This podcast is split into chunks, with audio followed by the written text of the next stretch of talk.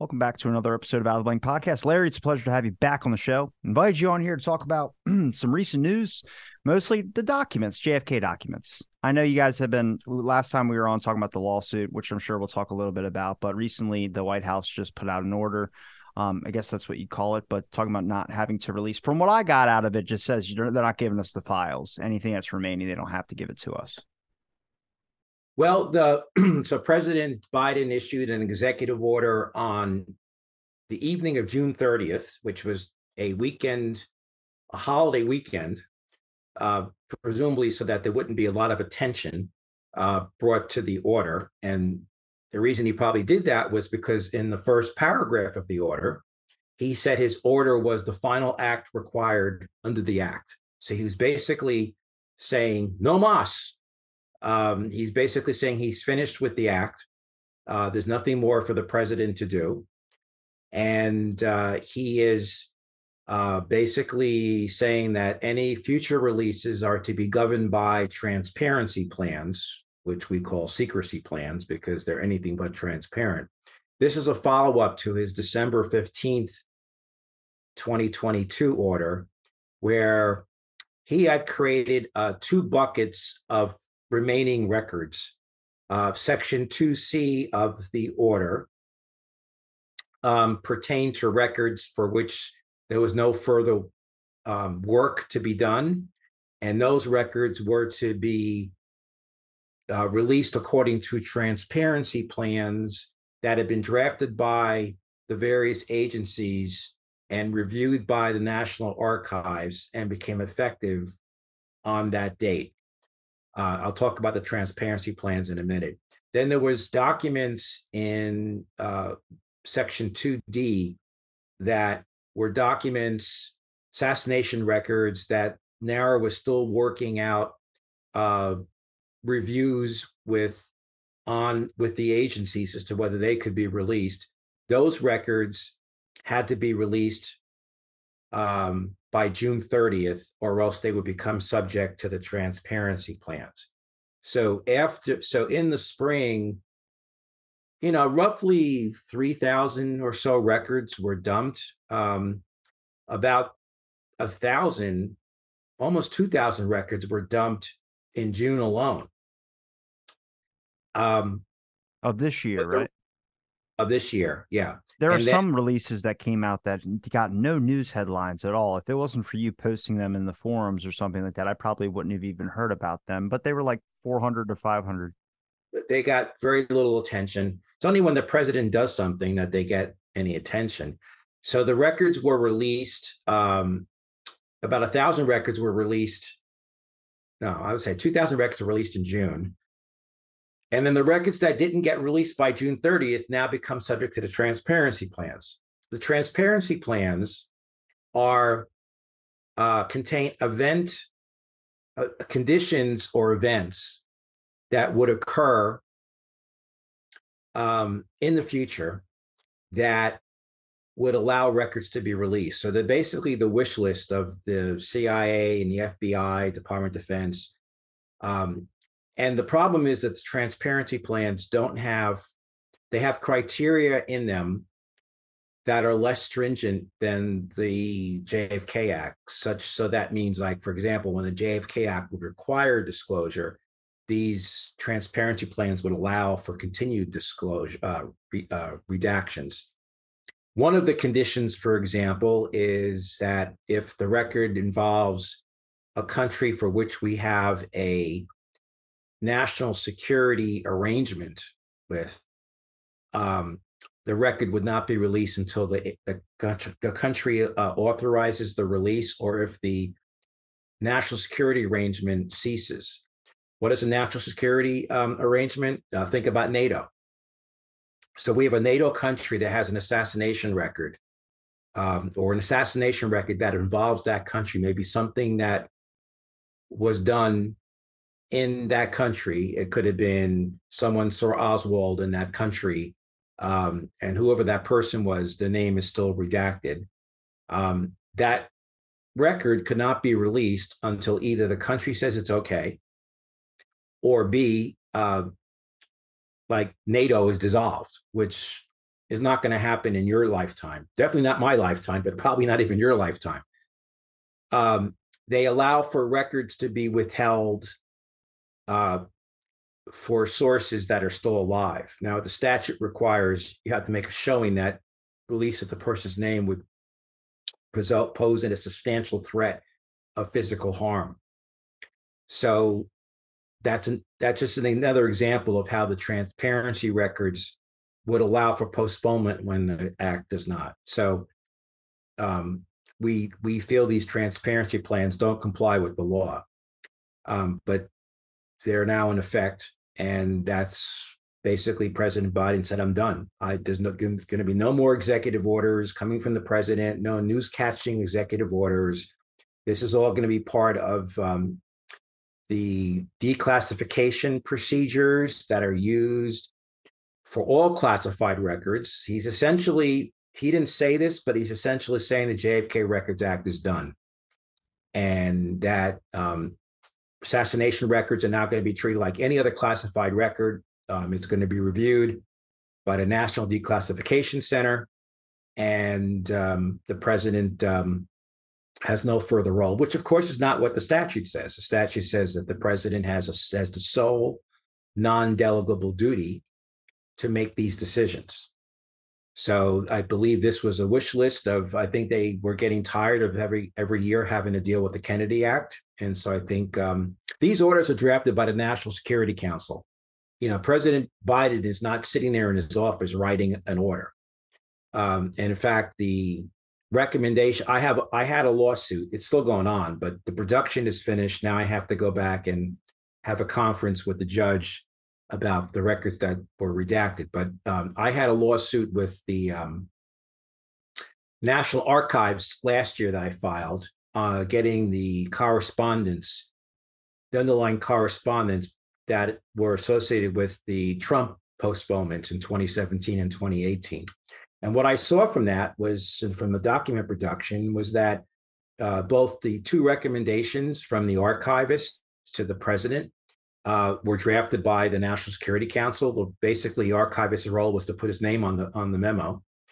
And uh, the order that was signed by President Trump was drafted by the National Security Council. In fact, uh, you know, the conventional wisdom is that when President Trump Um, n- announced on Twitter that he was going to release all the records, I think it was in October of twenty seventeen, maybe he said this in September, I forget when he said it. He was going to release all the records, and then suddenly the records were postponed for six months. Um, the conventional wisdom was that, oh, uh, Pompeo came to him and said, you know, you can't release these. And in fact, um, He, he he's Roger Stone said that, and Judge uh, Napolitano said on Fox that when they asked President Trump why he changed his mind, the president told them that if you saw what I saw, you you you you'd know why. Well, that's not true. While he was saying that, the order was being drafted. So what happened was President Trump didn't know the order was being drafted. And then it was presented to him to sign. He signed it, um, and he just lied uh, to cover up why he why he did something different than what he said it was going to do. So I, I believe that Roger Stone and Judge Napolitano are telling the truth about what the president told them, but the president didn't want to admit this to that he was schnookered, or at least he didn't know what he was was going on when he said he was going to do something. So those are the kind of things you learn from these lawsuits about how the process really works. So um, basically, the National Security Council, I think, is just tired of dealing with this act. It's a very powerful act, and they want it to go away. And so they wrote this letter, this uh, executive order. The president signed it, which, you know, for a man that has the bust of Robert F. Kennedy in his office, who is one of the bravest men this country's ever had. Um, I mean, he went after the mafia knowing full well that his life could could be jeopardized because of that.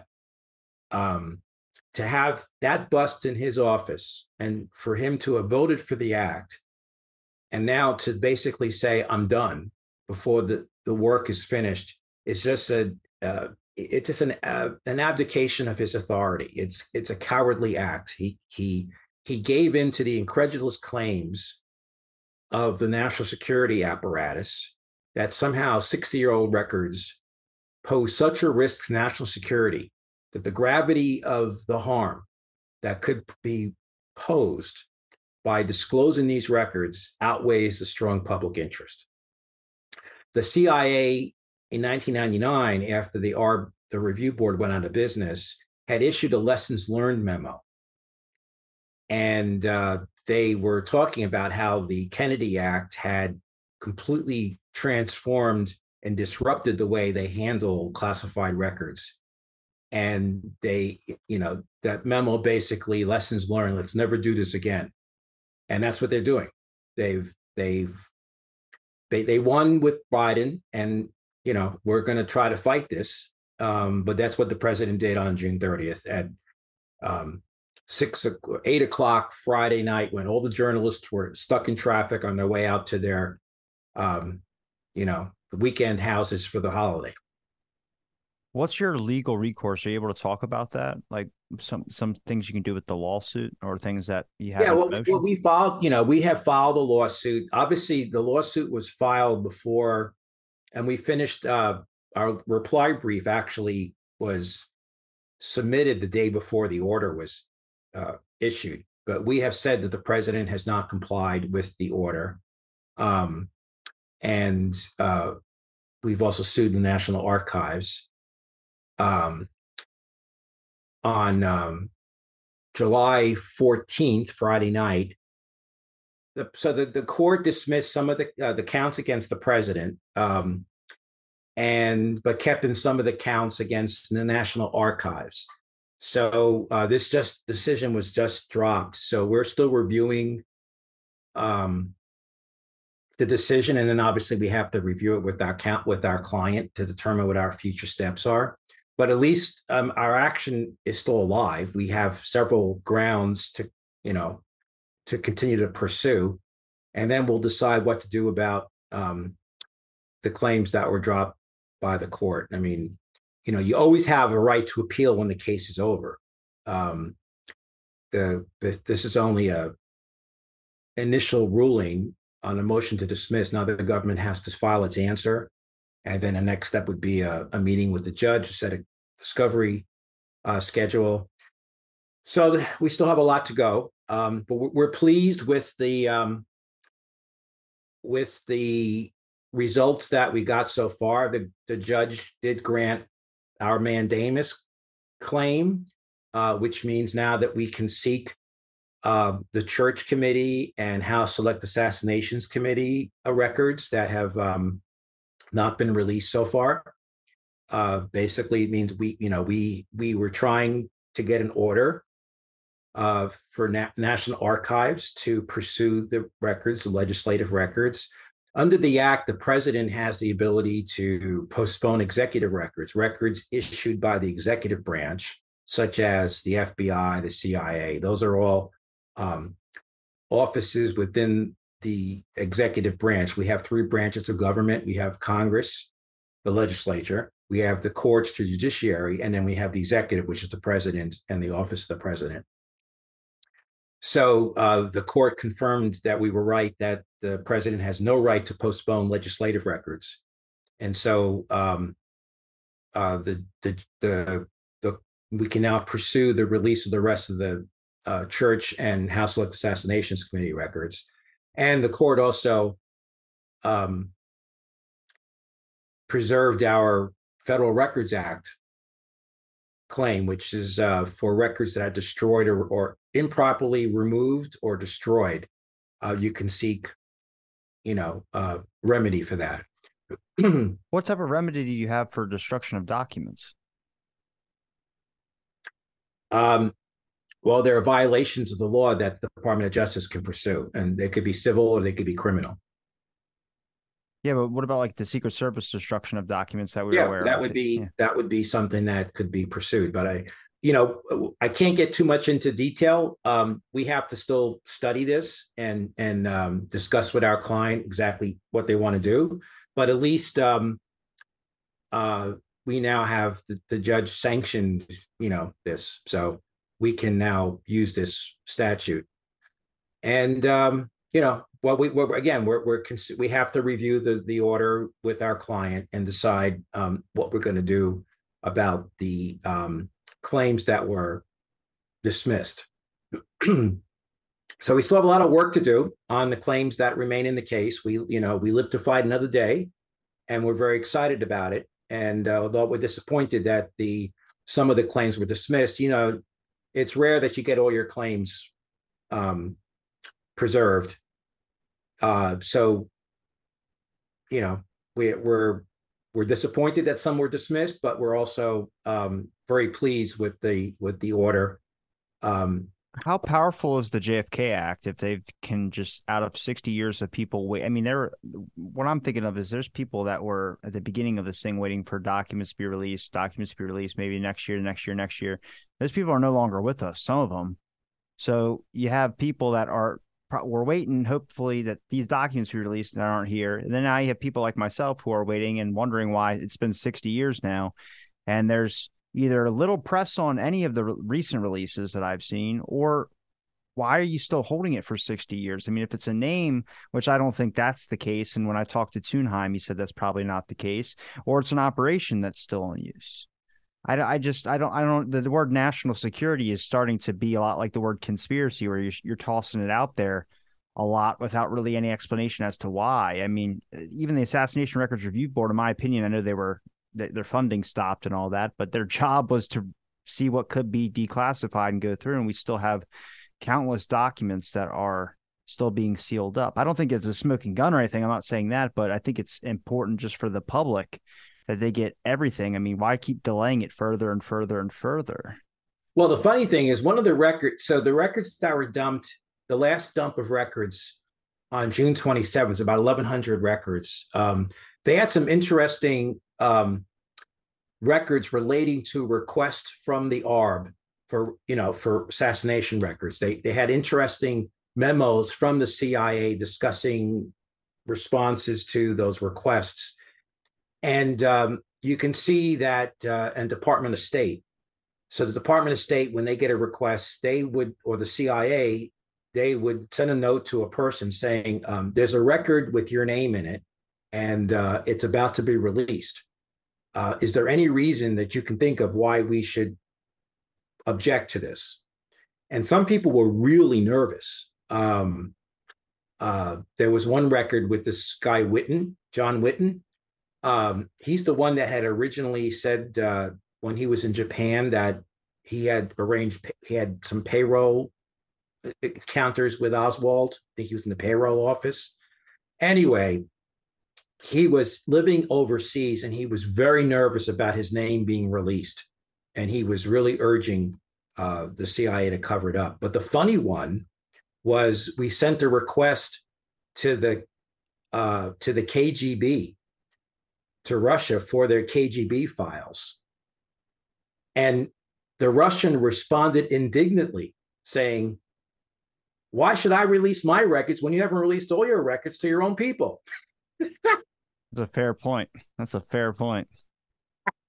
Um, there's uh, apparently Ambassador Mondale, Fritz Mondale, when he was ambassador to Japan, had pushed back because some of the records would have revealed some security operations that we had in Japan, and they were concerned that there was some other leftist things going on in the country, and there was a concern that if this stuff came out, it could cause the, the government, the existing government, to crumble. And of course, if you're the ambassador to that country, you don't want that to happen.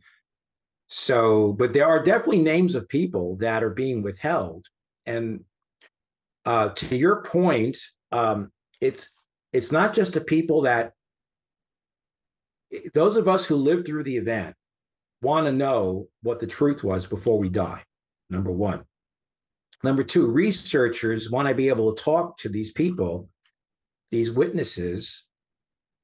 These, these are people who are witnesses to events that occurred before the assassination. That, that category of people, a lot of them have never been interviewed. You know, people that were in Dealey Plaza, um, most of them have been interviewed, at least by somebody. whether it's officially by the government or by, you know, researchers. But there's a lot of people whose names have not been released and, you know, have information that about events leading up to the assassination. And the later that we keep delaying these records, either they're going to die or their memories are going to be lost um, to dementia, uh, which is inevitable, you know, when you get older. And, and those stories are going to be lost. Those facts are going to be lost to history forever. But that's exactly what they want to do.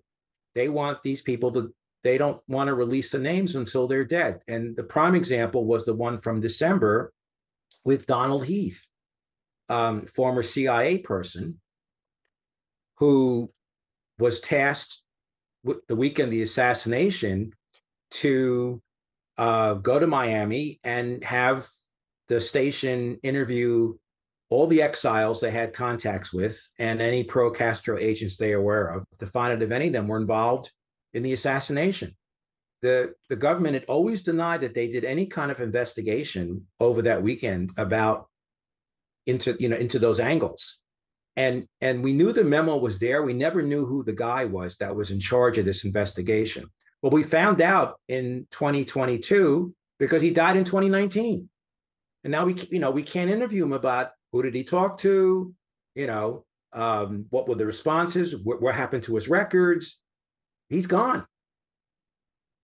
You know, and um, now, would he have talked to us? I don't know, but at least we would have a chance to talk to him. Now, some of these people, I know you and I have talked about, you know, like a person like Forrest Lucy. We don't know why he won't talk, right? He's that former F B I. I don't think he's under a security or confidentiality agreement.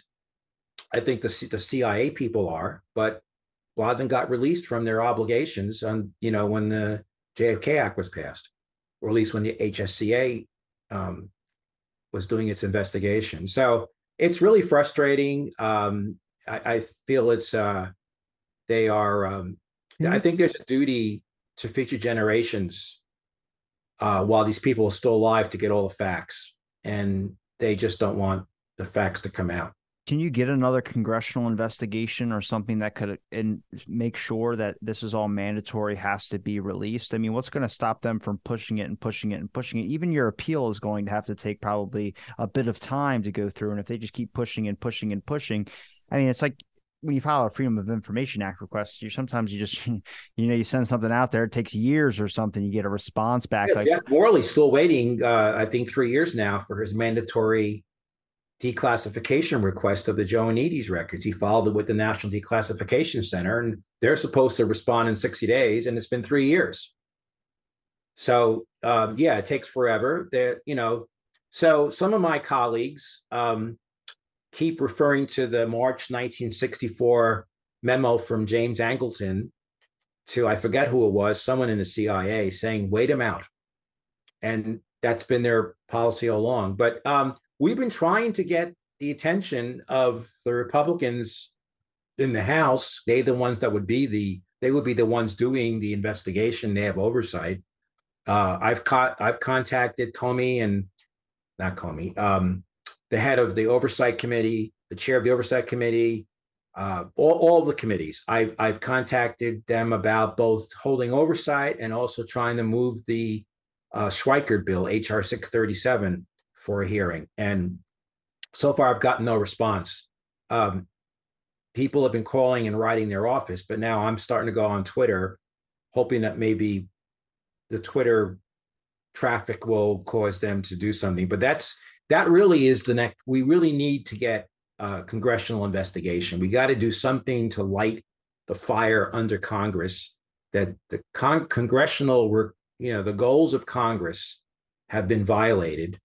And um, the failure of the executive to properly implement the act should be examined by Congress. And um, uh, do you do you think it's a more conspiratorial thing, or do you think it's just a a neglect in a certain area of history, basically, when it comes to releasing these documents? I mean, I don't think there's a smoking gun. I think I said that already, but it's just very strange how they're just postponing and postponing and postponing. I understand the waited out method, but even anyone that would have the power to try and get a hearing together, anybody with a huge R F K Junior right now is probably the one who's trending the most, but he's openly speaking about, you know, these issues as well, too. So I'm curious if there is anybody that's, what you think it's conspiratorial, maybe that they're all just not wanting to deal with the mess that comes with the J F K thing, like a more reasonable kind of conclusion.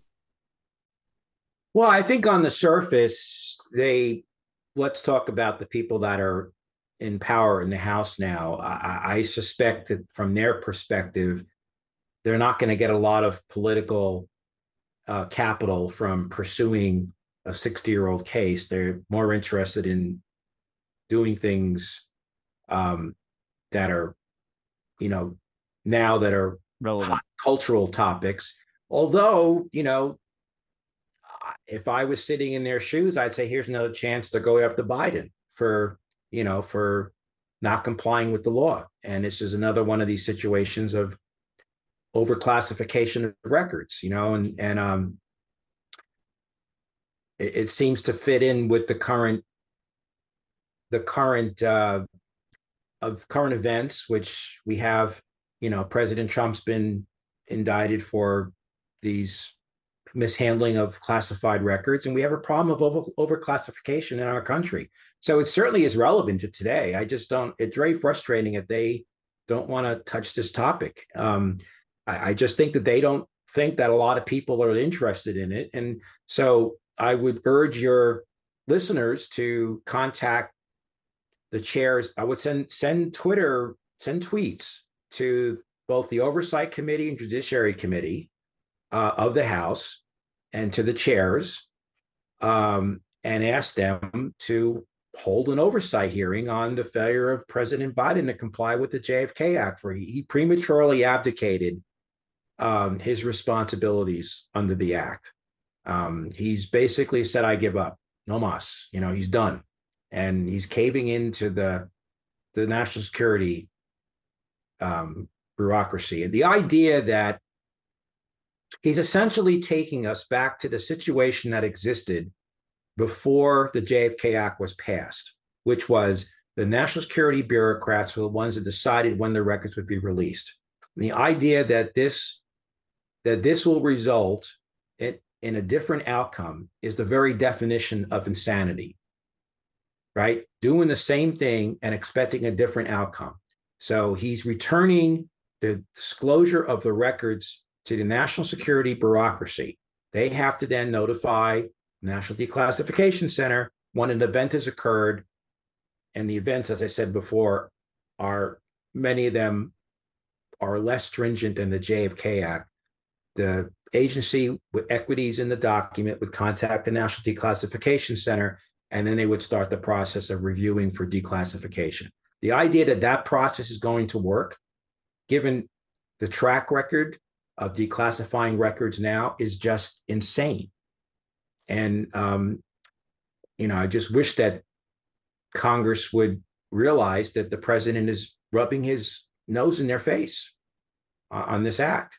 How complicit is the National Archives? Is that where all the documents that haven't been released are stored, or is that stored somewhere else? National Archives has, uh, well, there there's there are several collections. So when people, when the government says ninety-nine percent of the records have been released, well, first of all, what records are we talking about? We're talking about records in the collection. The J F K, the John Lennon stuff. That's what I want. There are other records. There are segregated records. There are records, and those are records involving the House Select Assassinations Committee. There are records that were initially labeled as not believed relevant. Now, in the last year of the A R B, they were under a lot of pressure to get all the records reviewed and, before they went out of business. And so they would cut deals with the agencies. And a lot of records that were they were fighting about, they may have decided, okay, these will say are not believed relevant, and then we'll focus on the ones that are of high priority to the review board. Well, we got to take a look at those records and see that, um, you know, in the haste to like get the work done, did they inadvertently, or did they just decide to let some other records go? And then there's the records that have not been put into the collection, that were outstanding record searches that were in existence when the A R B went out of business. The A R B went out of business and on September thirtieth, nineteen ninety-eight, because they lost their funding, but their work wasn't finished. And so um, NARA's basically taken the position they have no responsibility to do new searches. And our, our, our lawsuit says NARA said they were the successor in function to the review board. When they moved the regulations of the review board from the section of the Federal Register, the Federal Code, to the section of NARA's regulations, the, the justification or explanation for that regulatory move was that they were the successor in function. They said this in two thousand. And they said they were continuing to supplement the collection. Supplement means add. And they haven't been doing that. So um, our position is that NARA assumes the responsibilities of the uh, review board, and they have failed to take those actions. And so they should be out there searching. In fact, there have been internal emails, which we disclose, which we talk about in our lawsuit, where someone says they have information about an assassination record that's not in the collection. And the NARA employee says, contact our general counsel if you are aware of any records that should be in the collection, and we will pursue them. Well, they haven't. The pr- proper response, if I send a request for an assassination record to NARA, um, they should then, if it if they if it's not in the collection, the proper response should be to go contact the agency who has who either owns the record or has equities in the record, and ask that agency to look. What they've done instead is to tell the researcher to use the Freedom of Information Act. Congress passed the J F K Records Act specifically because the Freedom of Information Act was not working. It was not, it was not, it was being used and being implemented in a way that was not providing for maximum disclosure of records. Again, asking a researcher to use FOIA when Congress previously said that was not a an outcome that was going to work is, again, another definition of insanity, right? I mean, again, they're asking us to do things that Congress already determined don't doesn't work. So um, we're, you know, we want the court to tell the ju- these NARA to do do what it's supposed to be doing. Now, do you have any supporting members or any speakers? Like I mean, I've noticed that with even with lone nuts and people who believe conspiracy, everyone is for the files being released. So I would think you'd have a group of effort and support for the Mary Farrell Foundation in your guys' lawsuit. But I'm curious if you have members, like I know you have Tunheim, you've he's emailed with them back and forth, but Tom Samoluk, any of the members of the A R R B, um, to be able to help out as well too. I mean, I don't know how much power they have, but getting their name behind something doesn't hurt. Um, they have all, we've gotten members of the A R B to sign a letter for the president, but, um, you know, uh, it might be as the case goes on, there may be a role for these people. We don't, you know, but right now, um, the, uh, you know, people like Richard, uh, like Gerald Posner do, you know, we all, regardless of what we believe, we all want the records released. And it's just it's just extremely frustrating that the national security bureaucracy still holds back. They're holding back records from World War Two. I know, that's nuts.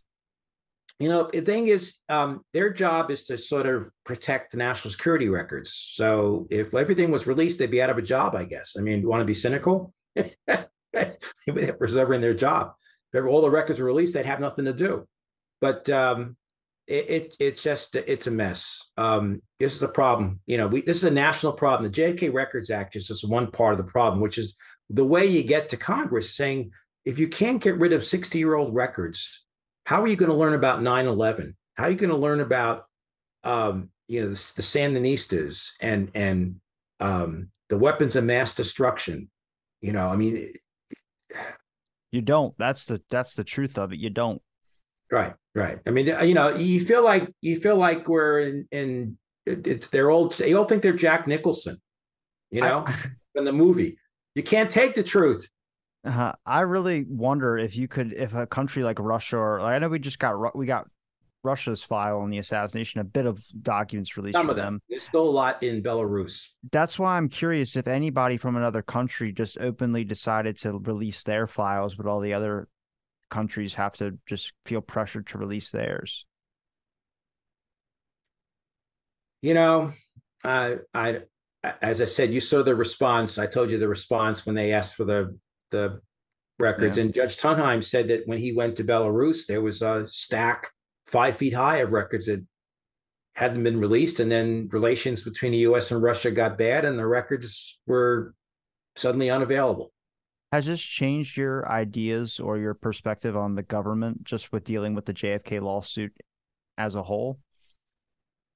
Uh, well, it doesn't have to be like evil conspiracy stuff. It changed uh, many, many years ago. I mean, the Kennedy, the Kennedy. So I, you know, I'm a child of the sixties.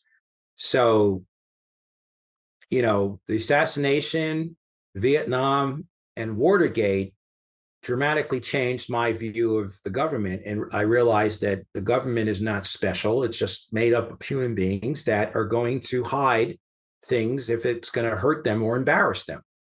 Um, and, you know, they're no different than corporate. It's just human beings. And so um, I, I, I, I don't, and I deal with the government every day in my, in my, my job as an environmental lawyer. I deal with um, bureaucrats and, and government employees and the way they wield their power many times in an unreasonable way, and the degree of deference that is giving. I'm glad that the Supreme Court is is is reining in the administrative state, because these people have so much power, and the courts have been very deferential to them, and I think in a manner that is not not they're not worthy of. I mean, you know, I could there could be a, a government employee in one of my cases, and I say, you're making, your decision makes no sense, and say, sue me, because they know that the government, the, the courts in most cases defer to their judgment. And there's this fiction that these people are, that the government is making um, very careful, reasoned decisions, when most of the time it's policy.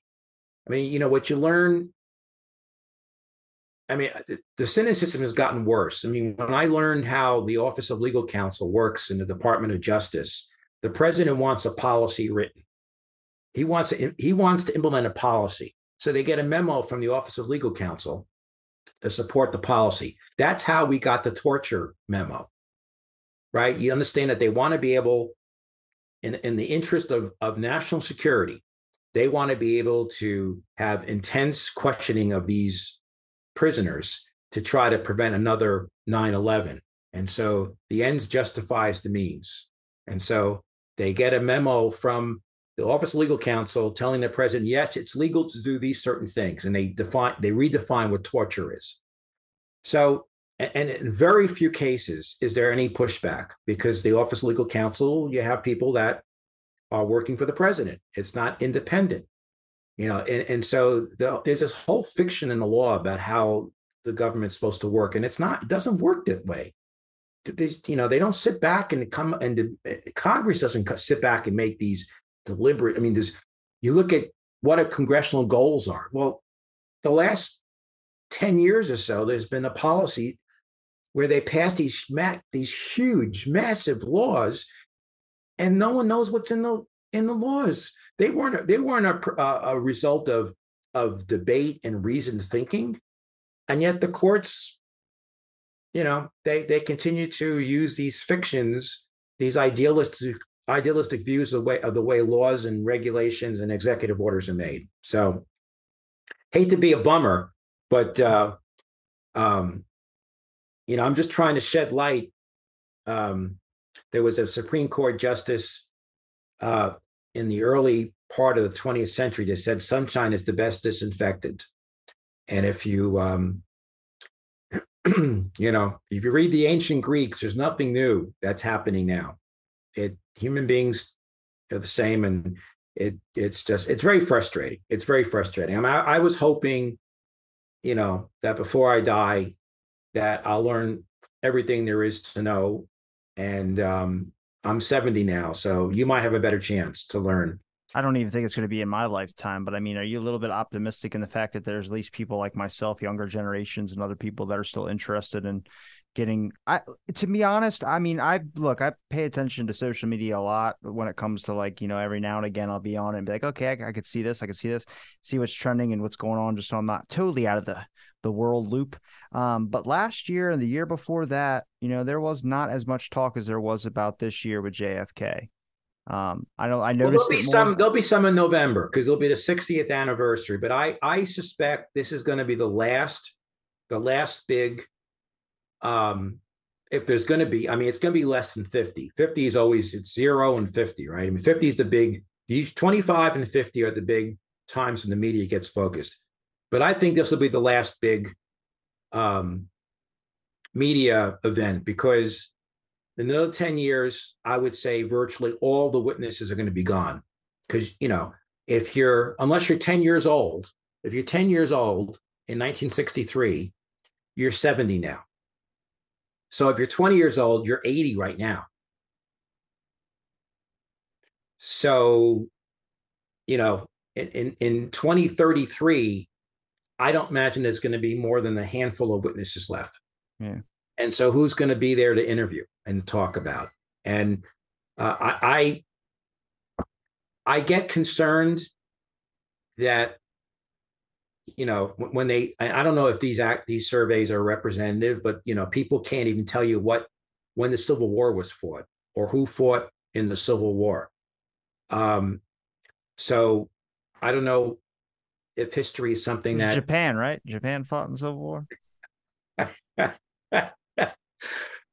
um, I, I just don't know if there's really much interest in history. Uh, I get the sense that anything that happened before two thousand is just like, eh, it doesn't matter. I, I, I understand that. I, I think it's going to be a little I bit just different. But I'm, I am I am definitely um, grateful and optimistic when people from your from people like you are pursuing this. We have to get more of you. Um, And there's a few others, but um, uh, not only just to be interested, but have the same passion. I think it's a little different when you live through the event, but um, anyway. I noticed with amongst my friends and a lot of people that I either work with or someone who knows about my podcast that I might come in contact with, they are very interested in all the J F K related stuff. It sparked up interest in them.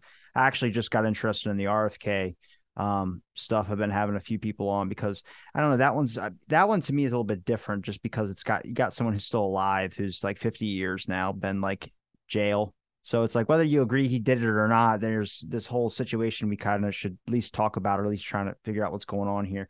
Um but the J F K one is the first and it's the one I know most about.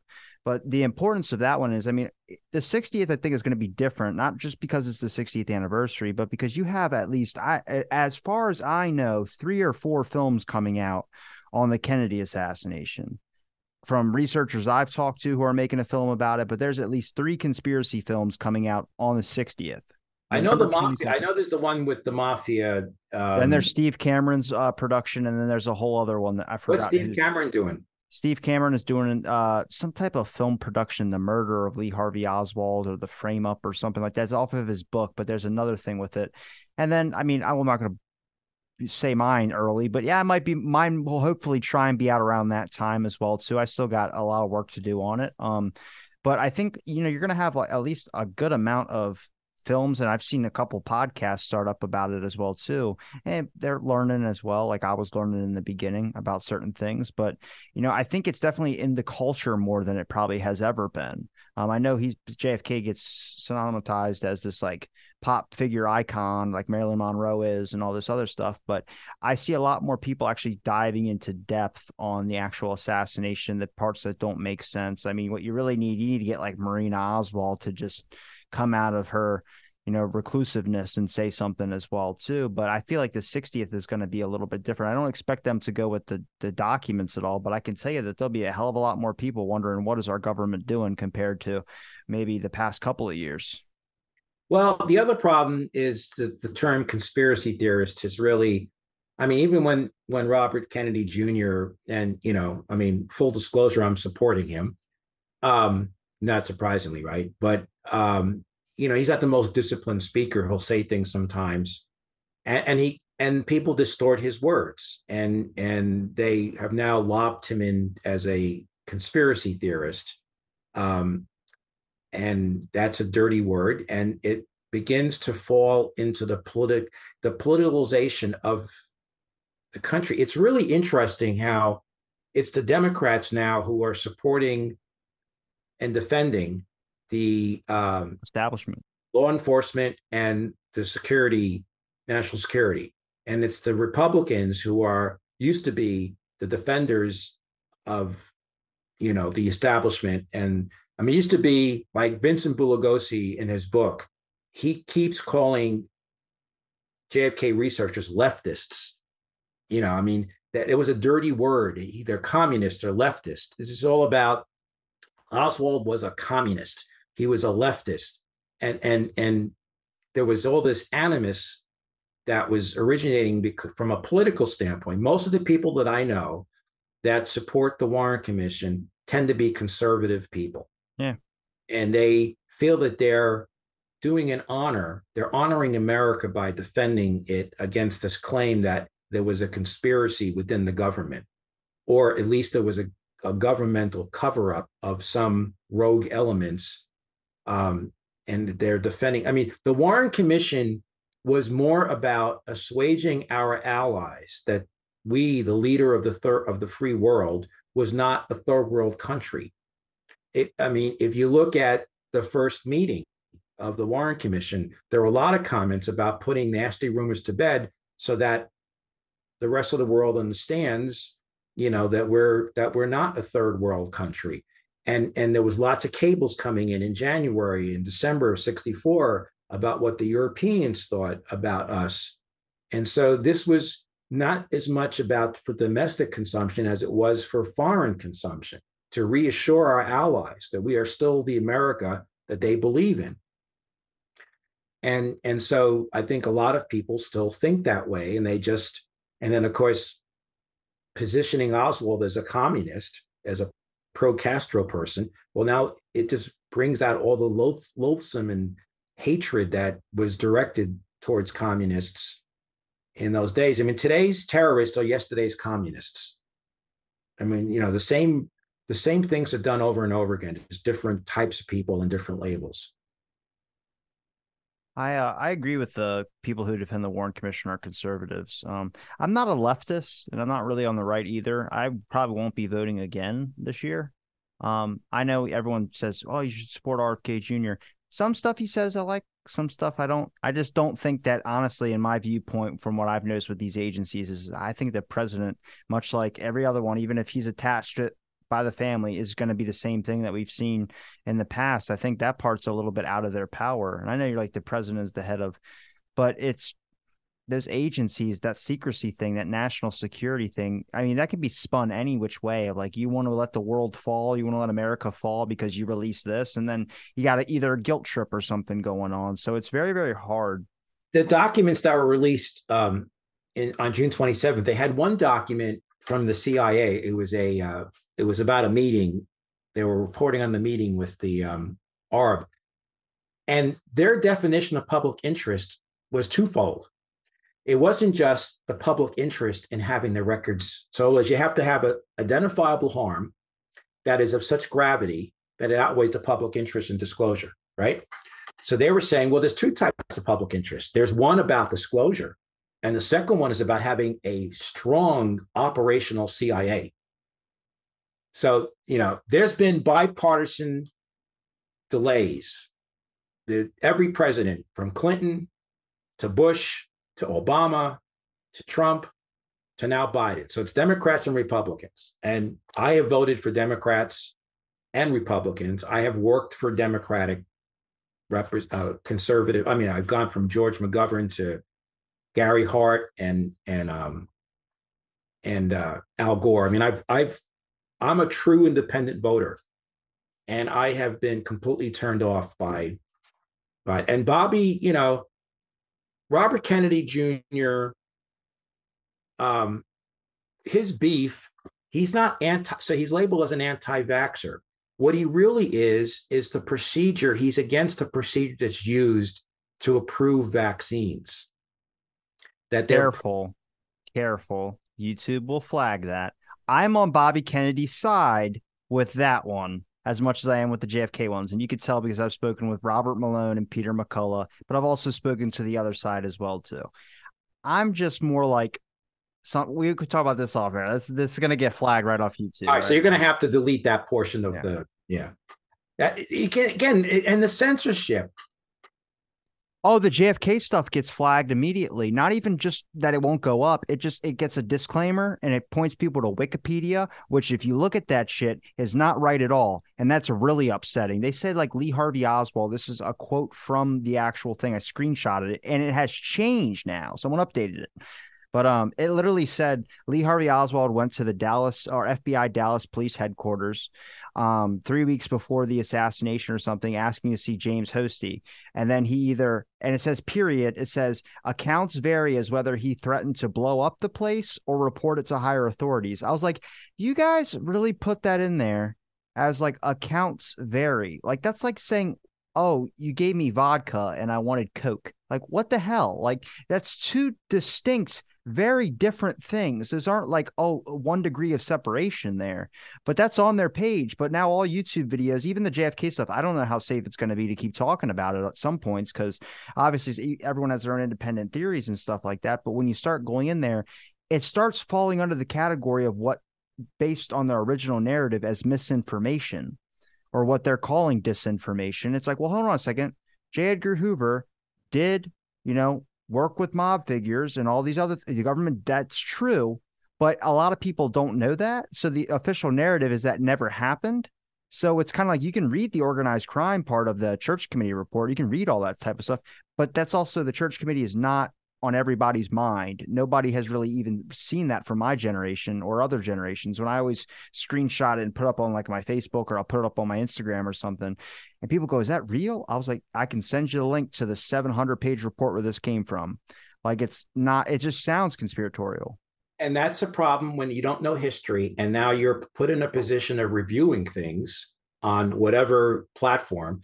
If you don't know, if you haven't learned your history, then you're going to dismiss things. And there's an impulse now in this country to squash speech that you don't agree with. And in fact, under the First Amendment, the most important speech to protect is the speech you don't agree with.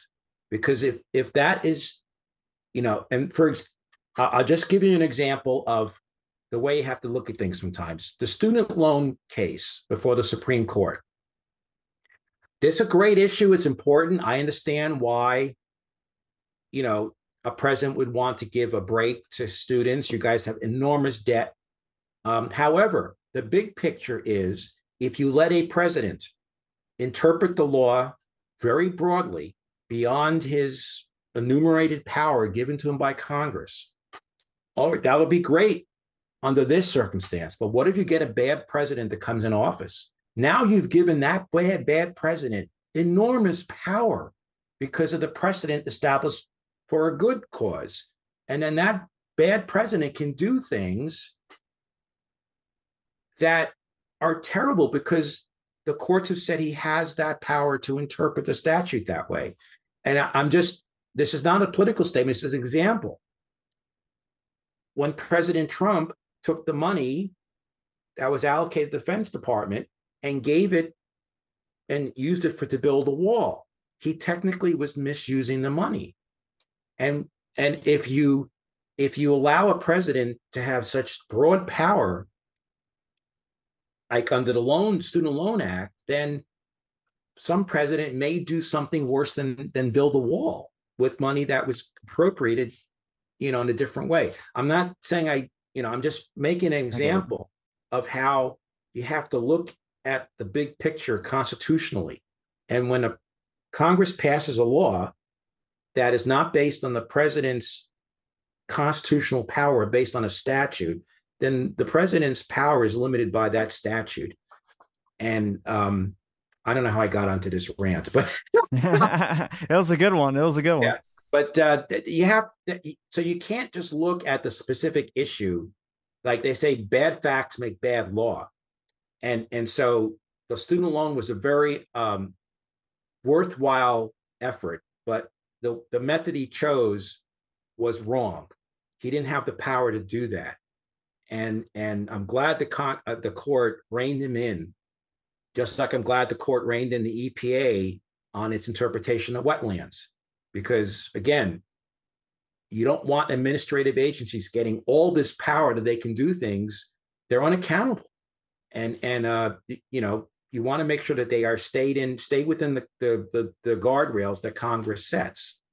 Um, and if Congress doesn't function, well, then it's our job to get a Congress that does. But um, anyway, I, I went off in my constitutional law. It was rant, good. I liked but, it. Uh, I learned anyway, something too. Going, coming back to the Kennedy case, Congress gave president the president very narrow grounds for postponing the records. And we believe the president exceeded those grounds um, in a way that violates the law.